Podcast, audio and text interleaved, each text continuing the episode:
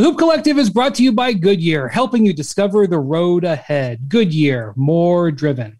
Before we get started today, I just wanted to remind you that you can catch every game of the NBA Finals on ABC and ESPN Radio, where you can hear Doris Burke doing color, by the way. Plus, relive one of the greatest icons and most successful teams in sports history, Michael Jordan, the 1997 98 Chicago Bulls. Stream the Emmy and NAACP Image Award winning series the Last Dance on ESPN Plus.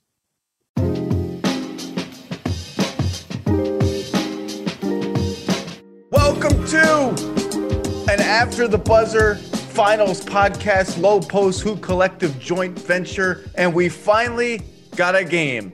We almost maybe got a classic. I'm not sure. Devin Booker with an absolutely legendary performance 17 of 28, 42 points a sixth foul that maybe wasn't called, and then a seventh foul that maybe wasn't no, it called. wasn't maybe. It wasn't maybe. Yeah. Uh, almost enough to overcome. Are you guys ready for this? Milwaukee, 17 offensive rebounds, Phoenix, five. Milwaukee, five turnovers, Phoenix, 17. Five of them committed by the point guard who was completely out of sorts, and Booker had absolutely no help, but almost somehow overcame an incredible possession and shot attempt disadvantage. Lots to talk about in this game. We have a 2 2 finals. We have a best of three finals. As usual, Brian Windhorst is with me. And I am so excited to have New York City's own, Denver's own, the head coach of the Denver Nuggets, Michael Malone. How are you? Guys, I really appreciate you having me on. Uh, can't wait to see you guys later on this summer. And as you said, Zach, that was a great finals game. And uh, if you're an NBA fan, you have to love it because now it's 2 2, best of three moving forward. Uh, and that game was won and lost so many times in the fourth quarter. Windy, where do you want to start? Was there a play? Was there a story? Was there a moment? I mean, Phoenix had them up nine. Cam Payne made a couple of big plays at the end of the third quarter. They survived Devin Booker going out with foul trouble. Chris Paul made a couple of baskets in a big stretch. Um, I don't know if there was a moment you want to start with or something you want to start with, but take it away. Uh, I mean, I don't have chapter and verse of Khris Middleton's career at my fingertips right here. Uh, I find it hard to believe he's played a finer game. Uh, not only the fact that he had the 40 points, um, uh, but his shot making and playmaking uh, down the stretch of this game and making baskets when they needed him throughout the game. I mean, you know, Giannis had a, a strong game. It was not the same level as his last two games. He looked a little fatigued to me, and that's something to watch going forward. But he still had 26, 14, and 8. I mean, it was a brilliant game. But they won this game because of Khris Middleton elevating. Um, and, you know, we'll talk about the foul, non foul. We'll talk about, you know, Giannis with the block on Ayton, which one of the great defensive plays he's ever made. Um, you know, the Bucks being really almost losing this game and then just making a bunch of plays to win it. But Khris Middleton, um, Michael, Khris Middleton, I, I, I know you've coached against him, but you know, some people have questioned where he, whether he is a true number two, and sometimes they go away from him. Tonight they put the ball in his hands and he delivered at the highest level, and, and that's what I'll take away from this game. This was Khris Middleton's game. Yeah, I, I agree, Brian. I mean, uh, Khris Middleton, 40 points, as you mentioned uh, six rebounds, four assists. But, uh, but I felt late in that game, they're down nine in the fourth quarter. And the Khris Middleton, Giannis pick and roll, that two man game proved very, very effective. Obviously, that's something that Monty and his staff will watch the film and try to figure out moving forward how they can guard that. But it's really incredible. You know, Milwaukee wins this game, which is a must win. You know, you don't want to go back to Phoenix down three to one.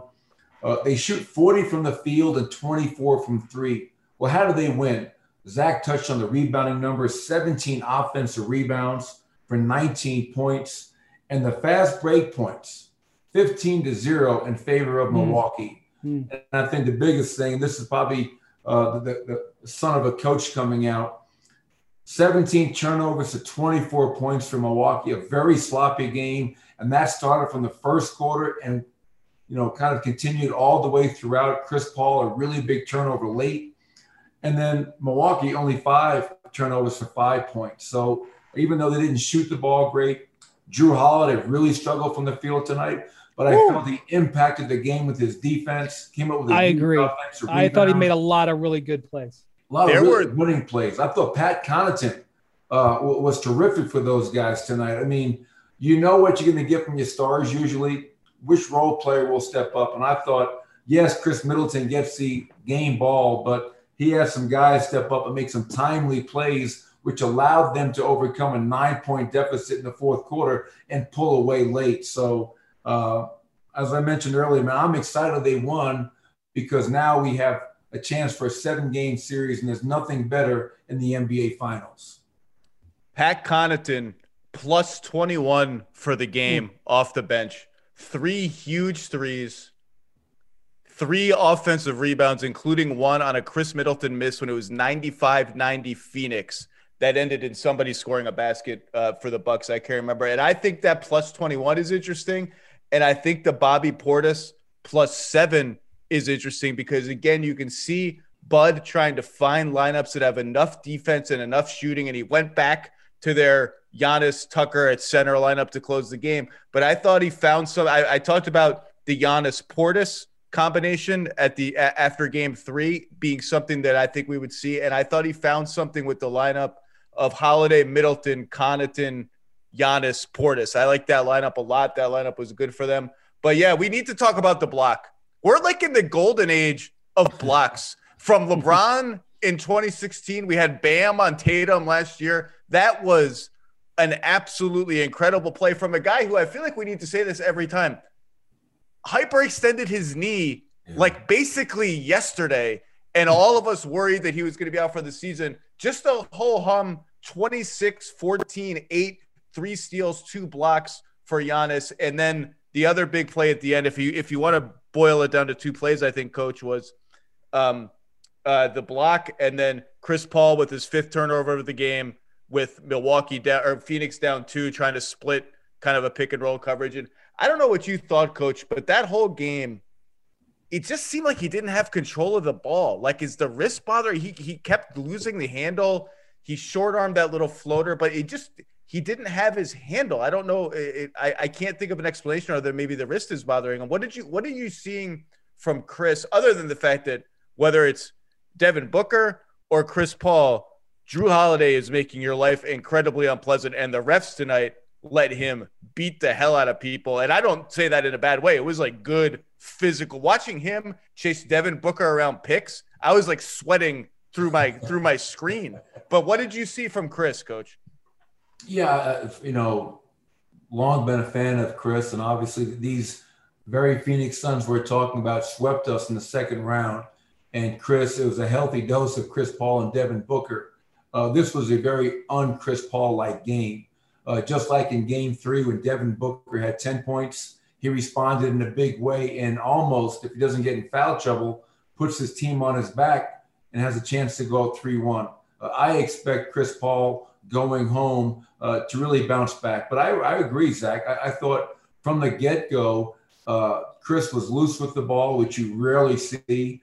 Um, I thought he was almost, he's got to look to score a little bit more. I think Milwaukee's playing him for the pass, and I think the shot is there. He's got to be a little bit more aggressive to score, which I think will open up things for his teammates. Uh, and, and I'm glad you mentioned it.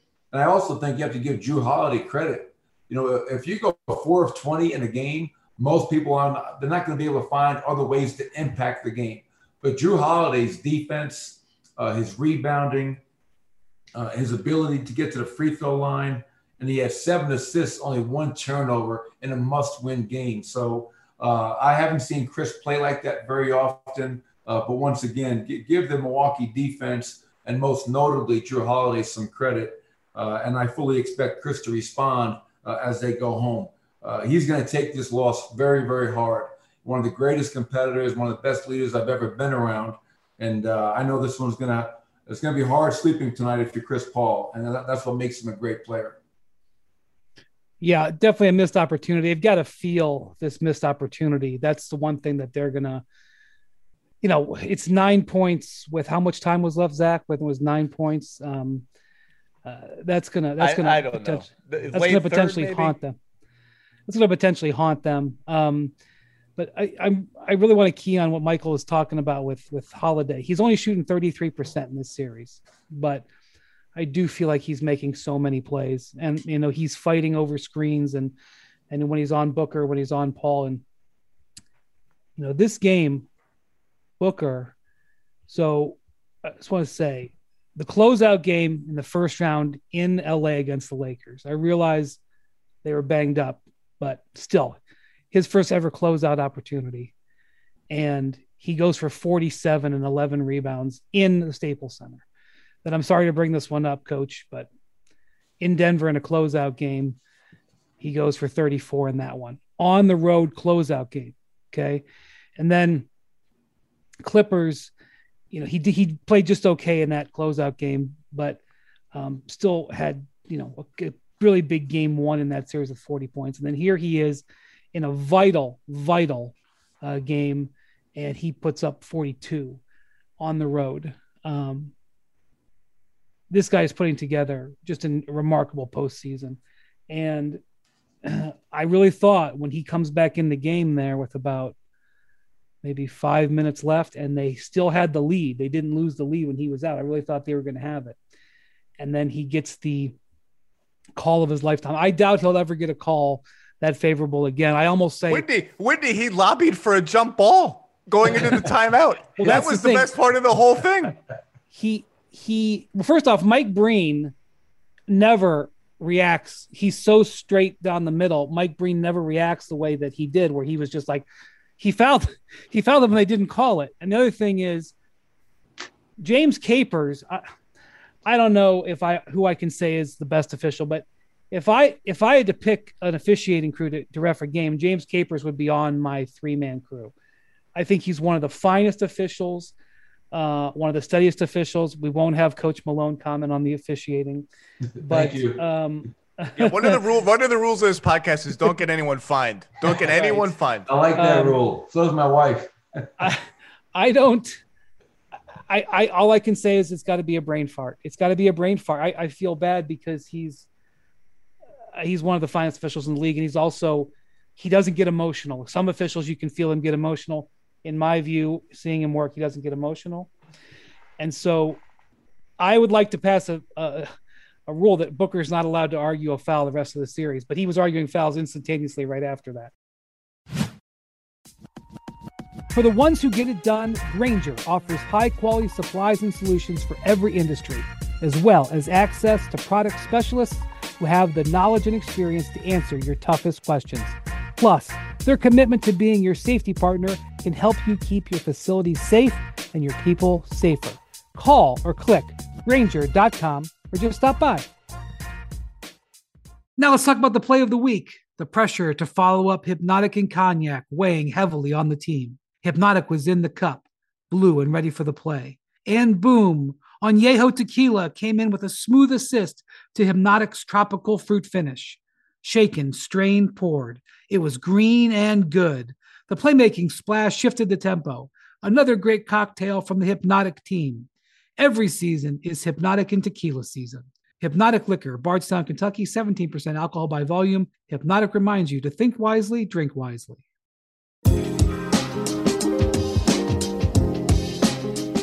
Well, imagine if they had won and Booker had made like a dagger in the last minute of the game. The whole finals, that's the whole story. That's only, and then Phoenix goes on to win in four, five, or six games. That's the only thing people will end up remembering from the finals. The league is lucky that it went the other way. Oh, I mean, I've long said that uh, every year on the anniversary, I guess David Blatt didn't have much of an NBA coaching career anyway, but David Blatt almost committed a Chris Webber, and I still believe to this day that in in the in a in a game, it might have cost him a playoff series.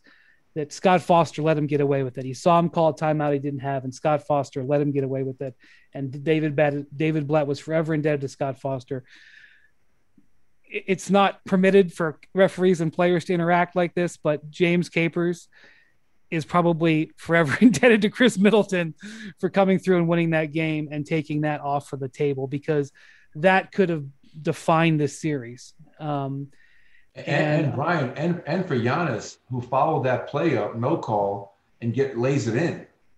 Yes. You know, I mean, on that, on that, the, the missed foul call or the non-call that you're alluding to, you know, he's got his hand wrapped around his waist. He shoots it or it gets knocked out of his hands. But Giannis has the wherewithal to run the floor and catch it and lay it in. So, uh, you know, big, big, big play there. So you Did have you- a history, uh, Michael, of at certain times justifiably losing your mind at the officials and getting thrown out. I don't know if that would have been a good time for a coach to get thrown out, but I would not have blamed any coach for absolutely like in baseball. This is one of the things where the where the coach runs out and kicks the dirt on the umpire. Like, no, you throw the base. You pick up first yeah. base and you and you throw it into the outfield. Yeah, uh, you remember the remember the guy who used the the rosin bag like a grenade. He had the multi. Like Michael, I, if that was your your team, I don't all bets would have been off. I don't know. Don't get him fined. Don't get him fined, okay, Windy. I'm sorry. No, I'm no, sorry. you know, you, you know, though, uh, to be honest, I, I, think a lot of times when, when I do that, it's very calculated. You know, it's me trying to protect Nikola. Uh, sometimes it's not. There have been times where I've just kind of, you know, you let your emotions get the best of you. But in that situation, uh, I, I, thought Bud handled it as, as well as possible because there's so much time left and you have to find a way to win and getting a technical, giving them easy points at the free throw line, uh, you getting ejected as a head coach, uh, that is not the time and place. So uh, I, I, give Bud a lot of credit. And by the way, you know, Zach, you, you alluded to this, but we never really got into it. The the the, the time and uh, you know the, the block shot that Giannis had, I think it's around 115 to go in the game. Yep. And they run a pick and roll, and Ayton gets behind Giannis. They throw the lob pass and probably 99.9% of the league is not going to be able to get back in the play and break that up. And that's why Giannis is an incredible basketball player on both ends. Yes, he didn't have 40 points for his third straight game, but he was still incredible. But that block was, you know, a, a huge part of them being able to pull out this win tonight. And you know, Milwaukee has long been a, one of the top defensive teams in the NBA. When you have a Jrue Holiday on the ball, when you have a PJ Tucker out there, when you have a Giannis, you know, uh, they, they have guys that are uh, just great defensive players, and, and that, that block was game changing. And he's had two now in this series that will be NBA Finals moments that people will look back upon for years to say that was a game changing play. And, uh, you know, that, that's why this game was so fun because it went down to the wire. Coach, I want to uh, bring up something that you you brought up earlier, which was um, the fast break points and, and, the turnovers. And there's just there's just a feedback loop there where the Bucks, even I'm looking at cleaning the glass right now. The Bucks half court offense in this game was was not very good. Their transition offense was quite good and good enough to win, and that's been the case the whole series. And it's not just that they're forcing a low turnover team into turnovers. It's that those turnovers then get the Bucks out in transition where they're just way, way, way better. They were the best team in transition the whole year. I also thought the Suns got a little bit sloppy with their floor balance a few times in this game. Like guys just kind of hanging around for offensive rebounds they weren't going to get. And you could just see the Bucks, man. Anytime they sensed it, anytime they had a mismatch that they liked, they were. I thought both teams were actually trying to push the pace. You could see the Suns trying to get, you know, let's set that first screen at 19 on the clock. But I, I just wonder from your perspective, when when you face a transition animal like the Bucks, this machine that's just coming at you, what what and and in this game in particular, like what can you do to limit that? Other than I mean, you can just say don't turn the ball over, but is there any anything else you can do or anything else you saw in this game to just let's keep these guys out of transition? Well, as you asked that question, Zach, uh, uh, I have going through my mind a Hubie Brown story that I heard years ago. and uh, he was coaching the New York Knicks, and his team was getting just destroyed in transition, but they also weren't getting any offensive rebounds. So he calls a timeout, and he has the, the, the, the board in front of him, and he says to his team, "You're not here on the offensive glass, and you're not here, meaning you're not back in transition. So where the hell are you? If you're not on the glass and you're not back, where are you?" The Phoenix Suns only had five offensive rebounds tonight. So it wasn't like they were sending guys to the glass. When you play against a, an elite running team, you sacrifice offensive rebounds for floor balance, getting back. The live ball turnovers killed them tonight. It fueled Milwaukee's offense. But there were also instances where it was a missed shot and Phoenix was caught ball watching poor floor balance. Nobody was getting back on the raise. And I remember one vividly where they got the rebound. Jrue Holiday didn't even dribble. He threw over the top to Giannis, and nobody was back. That's unforgivable in the NBA Finals. You have to find a way to force Milwaukee to play in the half court. And as you mentioned, uh, as you alluded to some of the stats, Milwaukee's half court offense was not great. Late in the game, that two man game between Khris Middleton and Giannis was terrific. But for 48 minutes, their half court offense was not great. So keep them off the glass, keep them off the foul line, and keep them out of transition. Very, very easy to talk about it, but now they have to go out there and do it. And they did not do it nearly enough tonight. And just before you jump in, Windy, the, the Middleton, the Middleton Giannis stuff at the end I, was just incredible shot making. I mean, it was good defense and incredible shot making by Khris Middleton. No, I just, I've, ne- I've never seen Chris Khris Middleton just. I mean, the mid range, the mid range game. I mean, obviously we talk about free throw, we uh, layups and three pointers, and that's a. Teams are built to win that way, and there's no doubt that it's improved the quality of basketball in the NBA. But when you watch games at this level, you've got to be able to have somebody who can hit that mid-range shot. And it's one of the reasons why the Suns, why Booker and, and Chris Paul are so devastating because they're both so great from the mid-range and they can run that pick and roll and get around there.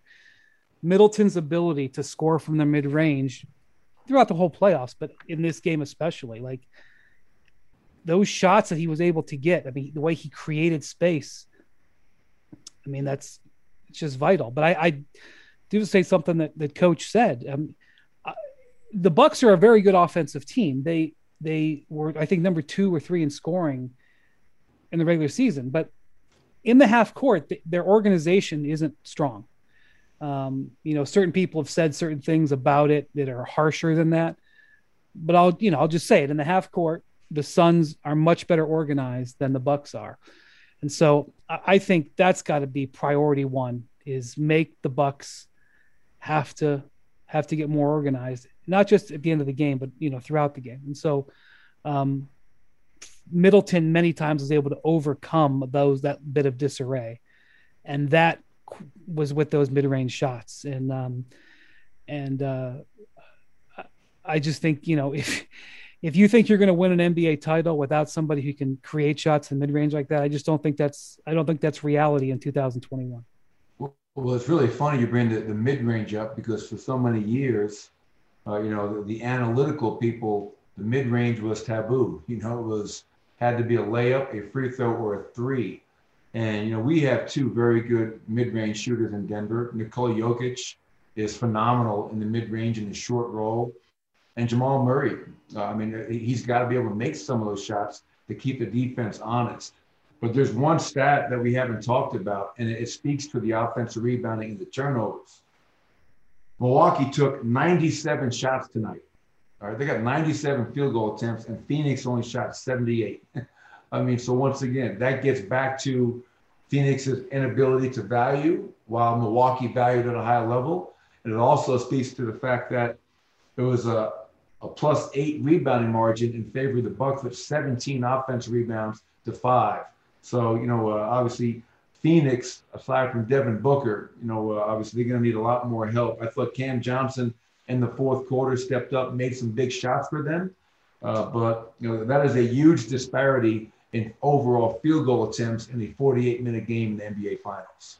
So Phoenix, this, this sometimes basketball is kind of a math problem, although it's not fun to talk about that way. But you, the one one math problem that you're talking about, Coach, is just a possession game. Turnovers, offensive rebounds. Milwaukee is mauling them in that math problem. Another one, speaking of the mid range, that is going against Phoenix is so Phoenix was last in the league in shots at the rim this regular season. They've been getting to the rim at an even lower rate through three games in this series. In this game, according to Cleaning the Glass, 18% of their shots came in the restricted area. That would have ranked so far below their dead last rank in the regular yeah. season that it's not even worth considering. At the same time, only 29% of their shots were threes.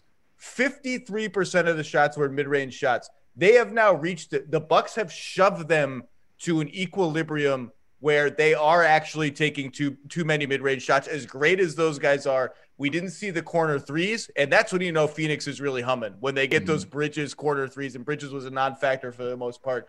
And so I, I, you can take either one of these you want. What did you notice about how they're taking away the threes, or like how, how can Phoenix is just not getting to the rim enough? Like how how can you get how could you just get something going to the basket other than I guess maybe get out in transition? Take that either way you want, but that shot math is now going dramatically against Phoenix. Yeah, well, when you watch Milwaukee and how they guard, uh, and again, they've been one of the top defensive teams for a few years now. So give Coach Bud and his staff and their team a lot of credit. But you know, you you have a choice uh, when you guard pick and rolls. You can either have a big at the level, you can have a big and maybe a few steps below the screen, or some teams like Milwaukee will have their big all the way down the floor and, and basically say, we're going to guard this pick and roll two on two and stay home with the three. You know, so we're not going to get caught tagging in versus the roller and give up those skip pass threes. Uh, and what Milwaukee has the luxury of, as that big is down the floor, you have guys like Jrue Holiday, you have guys like Khris Middleton, PJ Tucker that fight over the screen or get under the screen and rear view pursue. So, you know, and that, that's what gave us trouble. We were up in our series to start, and then they killed us with threes. We went down the floor, we took the three away, but we did a poor job of pursuing over the top and contesting from behind. And those two really hurt us from the mid range. So um, they went really small, obviously, like Phoenix has been doing. Torrey Craig as a backup five uh, ever since Saric got hurt. And they got Torrey on a screen and roll one time when Phoenix, uh, when Milwaukee was small and they weren't down the floor. But uh, it's just more of an aggressive mindset. And I think that's really interesting point. I wasn't aware of those numbers, Zach, but yes, the mid range is good, but it can't be 53% of your offense. You have to find just, a way to create some easier ones at the rim and also generate some open threes. Uh, and they didn't get enough of that. Only 27 three point attempts tonight uh, which obviously is not enough. Yeah, that's seven of 23 from three is not enough. And I, I just, they've just got to get something at the rim. And maybe, again, it's, it's, if you don't get in transition, those transition chances are usually dunks and layups. Uh, if you don't get offensive rebounds, you don't get putbacks. So that's, that's part of it. I also look at Ayton, three of nine, thought he settled a little bit on post ups and no free throws. I, I just think they're going to. well, He never shoots get, free throws. He's got one of the lowest free throw rates in the league. He's two and a half a game. I just think they're going to need to have another game or two to win this series where he gets you 18 points and somehow just manufactures like he can get five free throws against us. He's just got to manufacture. If I'm looking for, if I'm just answering the question, who is going to get me points at the basket? if I can't run, it's got to be Ayton. He's whether it's offensive. He had one offensive rebound and 16 defensive rebounds. Like he's just he's just got to produce something at the basket. I, I well, actually well, thought I thought that Devin Booker throwing that lob to him was an incredibly gutty play by Booker because as as Michael said, Giannis overplayed it. Right, Giannis came to it came to defend the rim. It was a brilliant idea by Booker, and the pass was good Giannis just recovered. But um, that shows, you know, they need that countermeasure, and they just didn't have it tonight. You know, th- just one note on on DeAndre Ayton because because I agree. Like tonight, Devin Booker needs somebody to ride with him. He needs somebody to help help out a little bit. And I, I wonder, you know, if Devin Booker doesn't get in foul trouble and has to sit in the fourth, you know, what what happens in this game. But I think all three of DeAndre Ayton's field goals tonight were after Milwaukee switched. They've been switching the whole series. They switch the pick and roll. That puts Ayton inside against a small. They throw it over the top. He scores easy. Uh, I, am glad you brought up the one offensive rebound. Overall, 17 rebounds uh, is a ter- terrific number. But if Milwaukee is going to switch as much as they are, you either get the post up over the top, the lob pass over the top, or those the Phoenix Suns perimeter players have to get the ball in the rim And now, DeAndre, sometimes your best offense is a missed shot. He's got to go and get on that glass because they are taking a big body off of him at times, punish those smalls, and make Milwaukee have to counter the game plan and maybe play things straight up. And that may open up some other opportunities. But he's big, he's strong, he can score down there, especially if they if Milwaukee wants to continue to switch all those pick and rolls. And when he has that opportunity, he's got to really you know make an impact on that glass. I just, just looked it up in the Clippers series to your uh, what you just mentioned, Michael. He had here here were here were his offensive rebound numbers in the Clippers series. Three, three, four, nine, three, five. So the offensive rebounding, that was one of the best series, you know, that was some of the best ball he's ever played. In this is his third game of the four where he had two or two, one or two, you know, but the one is uh the lowest he's had in about since uh you guys held him to one in um in uh game game four. Um so you're right. This he, he has that has been a weapon for them that uh, has kind of gotten mitigated a little bit. If only starting your fitness journey was as easy as starting this podcast. The truth is, all the lift big, get big, and Beachbody ready in three weeks pressure stops most of us from even starting. And starting is what matters most. It's everything. Wherever you're beginning and wherever you want to be, Peloton encourages you to just start. With thousands of classes to get you moving and doing what you can, even if that's just a 10 minute low impact class, they have those too. And when you're ready, take it up a gear with a 30 minute live DJ ride. Start with Peloton and find instructors that will keep you motivated to stay on your fitness journey. Learn the basics and build from there.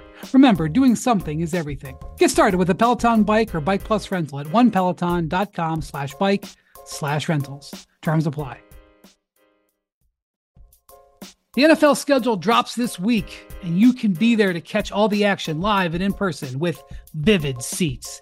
Experience every touchdown, every tackle, every eye popping play of your favorite team. And to kick it off, Vivid Seats, the official ticketing partner of ESPN, is offering you $20 off your first $200 ticket purchase with code HOOP. That's code HOOP. Download the app or visit vividseats.com today. Vivid Seats, experience it live.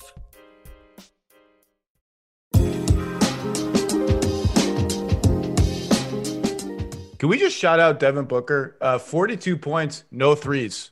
You don't see that a lot anymore wow. in, in, the NBA in, in 2021. Well, Coach might be right. Maybe too much mid range.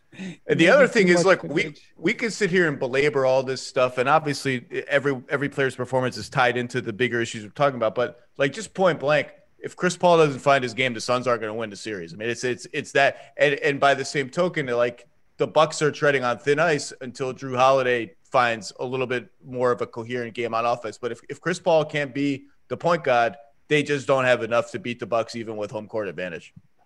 And they're not here without Chris Paul. I mean, so I, I agree. I mean, it's two to two, but uh, you know, Chris Paul has to play like the Hall of Famer that he is, uh, going back in Game Five and moving forward as they try to close this series out. It's a best of three now, but uh, yeah, five of thirteen for Chris five turnovers. Obviously, that is uh, uh and he was he was a minus ten in his 37 minutes that he played tonight. So, um, as I mentioned earlier, man, that guy's competitive. He hates to lose, uh, and this loss is really going to eat at him.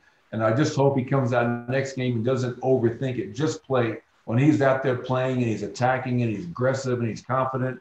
Uh, he's one of the best to ever do it. Can we bother you with a couple Nuggets questions? Of course. Um, sure. Are you visiting? Are you visiting Serbia at all this summer? You know what? Uh, with with COVID and the protocols, like we we've got some people that have left the country that are having a hard time getting back in the country. So uh, that's one reason I probably will not. Uh, number two, you know, after we lost Game Four to Phoenix, uh, Nikola and I were hanging out after the game. Josh Kroenke drinking a few beers, talking about the series, the season. And I joked around. I said, Well, I look forward to coming over to, to visit. And he goes, Coach, you can come over anytime you want, but you're not going to find me. Nikola and I have been together uh, 83 days in the bubble, quick turnaround, 72 game season, 10 playoff games. Uh, right now, I think the last person he wants to see is Milanovic, which is what they call me in Serbia. have you ever uh, gotten? Have you, I think I know where to find him. at that yeah, at that, that horse, horse track. track. have you ever gotten into one of those little what I don't know what they call that buggy, but have you ever done that? I, am sure there's photos that I'm just forgetting. No, I tell you what, man. I'll give you a quick story about that. Last time I went over, uh, he goes, Coach, let's go to the stable. Uh, I'm like, great, let's go to the stable. That's like his happy place. He's with the horses. Uh, and he was getting ready to have practice for, for one of his horses, Dreamcatcher. He says, Coach, come on, you're, you're going to ride the carriage. So I, I've never ridden a horse before. So I'm sitting in the carriage. They tell me what to do. And they said, it's nice and easy. So I get in the carriage and I'm going, let's go. And we go around the first lap. And Nikola and the, the trainer are yelling, Coach, slow down. You're going too fast. All right. We go around a second lap and I go faster. So we, we come around and they both stop, stop, stop. And they were like really pissed at me because coach, he says, Coach, you ruined practice. He was supposed to go nice and easy, and you ran him too hard. You ruined practice. And then I got back to the house, and his two brothers, Nemanja and Strahinja, I told them that I was in the carriage, and they said, He let you ride the carriage? I said, Yes. And they were angry because they've never been given that opportunity. So okay. I felt honored, and I also felt like I blew a golden opportunity. what is it like walking through Sombor, Serbia, with the three Jokic brothers? Are you just like, are people just like bowing to them? Are people throwing alcohol to them? Or like, what is it like? Are people throwing sausages to them to eat? Like, I, they they must, they're, it, I mean, if you've seen the brothers, they are characters, and Nikola is also a character, and they're all giant. I mean, it must be quite a scene.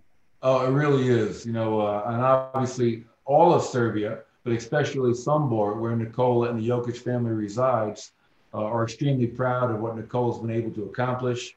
Obviously, I think uh, right now there's a little, you know, he didn't play for the national team, which I felt was the right decision considering all he's gone through in the last, you know, 12, 16 months. But uh, yes, it's uh, he is the pride of Sombor. They love him, and that's what I love about Nikola. He's just he wants to go home. He's a homebody. He loves this uh, community. He loves this town. They do a lot for that town, and uh, one time I was there, we went, we wanted to, we went to the mayor's big hall. We had a meeting with the mayor. So, you know, you feel like you're walking around like uh, I'm Turtle in Entourage, you know, riding around and you be the big star of Sombor.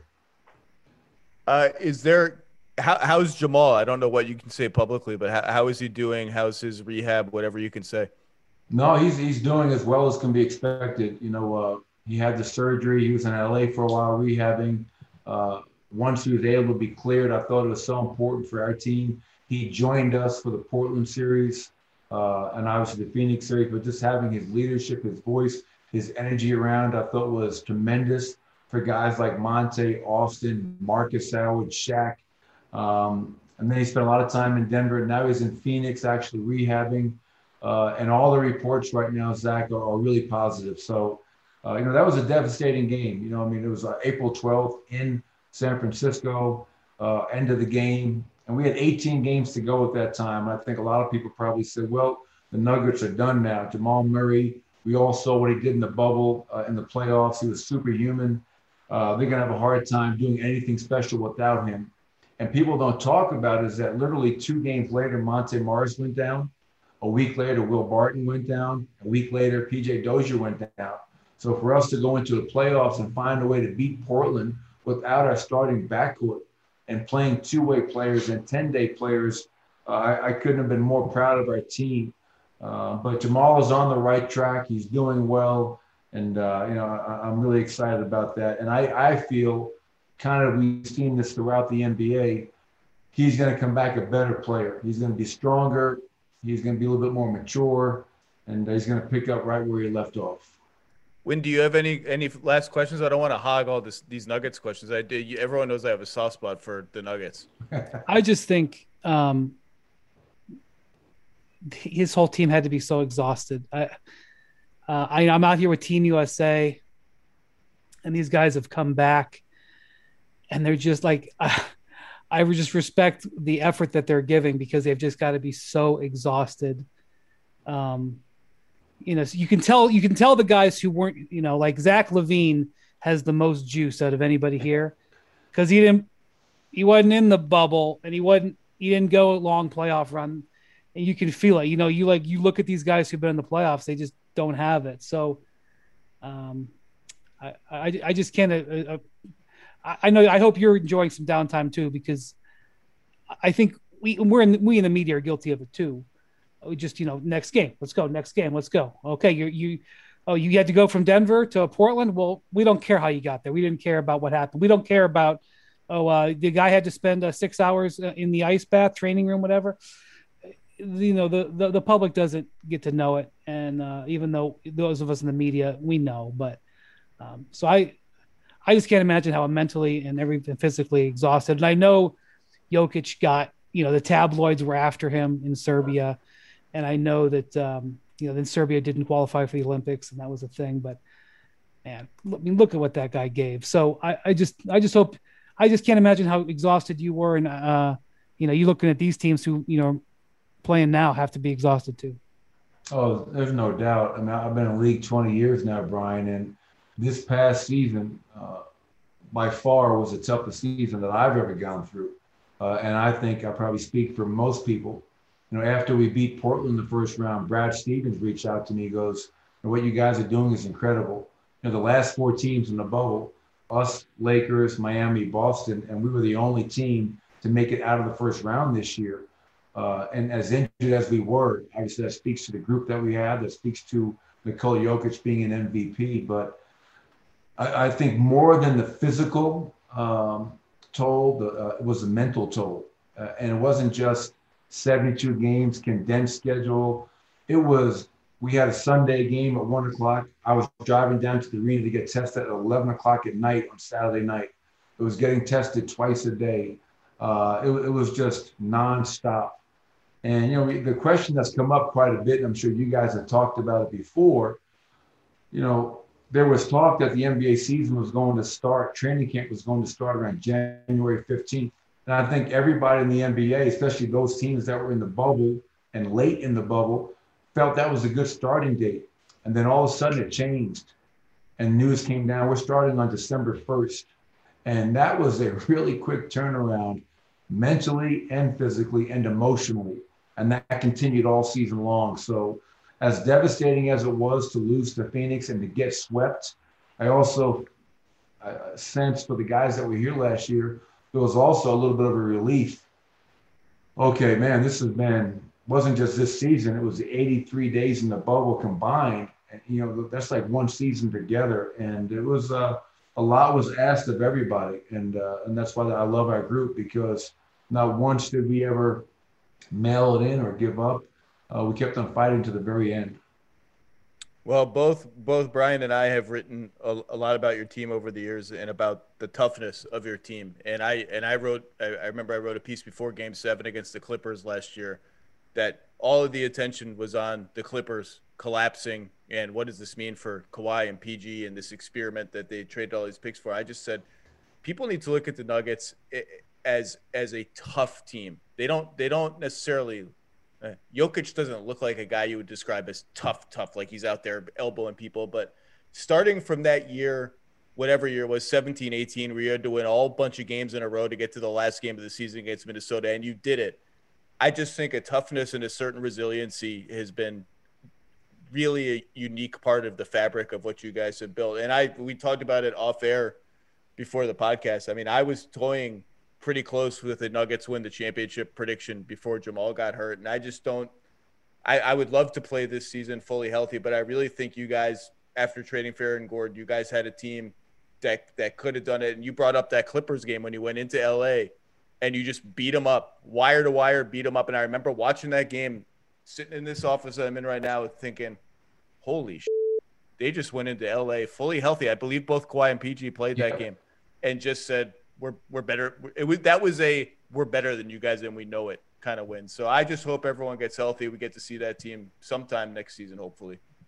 Well, I, I appreciate you saying that, and, and I would agree, Zach. I think one thing we've shown in my six years We've improved almost every season, uh, which is incredible to get out of the first round three years in a row, first time in franchise history. But the resiliency and the abil- ability to handle and thrive in adverse conditions, whether it's down 3 1 twice last year, whether it's going into Utah two years ago, only having seven available players and finding a way to win, uh, or making the playoffs this year and beating Portland in the first round. We never focus on what we don't have or who we're missing. We rather spend all of our time on who we do have and how we're going to find solutions and come away. And I, I, I talked about it earlier. April 1st, we go into LA, really big game. The winner of that game is going to have a season series, a head to head tiebreaker. We had just gotten Aaron Gordon the week prior. And after that game, I said, we really have a chance to win it all this year. And unfortunately, as we all know, covering this crazy business, uh, you have to be lucky. Injuries are a part of it. And, uh, and like a lot of other teams in the West, uh, you know, we suffered a lot of key injuries that, uh, you know, that we weren't able to see that through. But hopefully we can get healthy and, uh, and, and make another run at this thing because we have a lot of young, talented, special players, uh, you know, that I believe in. Windy, anything else you want to hit before we go? Yeah, I want to I want to leave you with this. First off, thanks to Coach Malone. We really appreciate your time. Enjoy your off season, get some rest. One of the things that drives me crazy is when people get shamed for getting dunked on because and getting crossed over. Not as much with the crossover, but she gets shamed for getting dunked on because they're trying to play defense. The post game press conference, which just ended, Giannis was asked about that block, and he said when he went over to defend it, he thought he was going to get dunked on. And if he, I realized it was the end of a, of a finals game, but it's one of the things I like about Giannis. He banks in a three pointer. He doesn't sit there and get embarrassed about it. He goes, I'll take it. He airballs a free throw. Well, he's not happy about it, but he just moves on. If he had gotten dunked on there, he'd gotten dunked on. But I just want to say that's why you that's why you you risk getting dunked on so you can make plays like that. Not everybody's Giannis, but I appreciate it. That's my my parting shot. Thank you. Well said, Windy. Uh, uh, Coach uh, Michael Malone, thank you so much for your time. It's great to see you even virtually. I hope to see you non-virtually in Las Vegas, Nevada, uh, for Summer League. Uh, and Windy, we will be back after Game Five, which I believe is on Saturday. Uh, and Game Phoenix. Six, sir. And games, well, yeah, I'm just going one day at a time, taking a day at a time. That's all we can do, one game at a time. Coach, thank you. Windy, thank you. And we will see you in a few days, everybody. Thanks for listening. Thanks, guys. Appreciate it.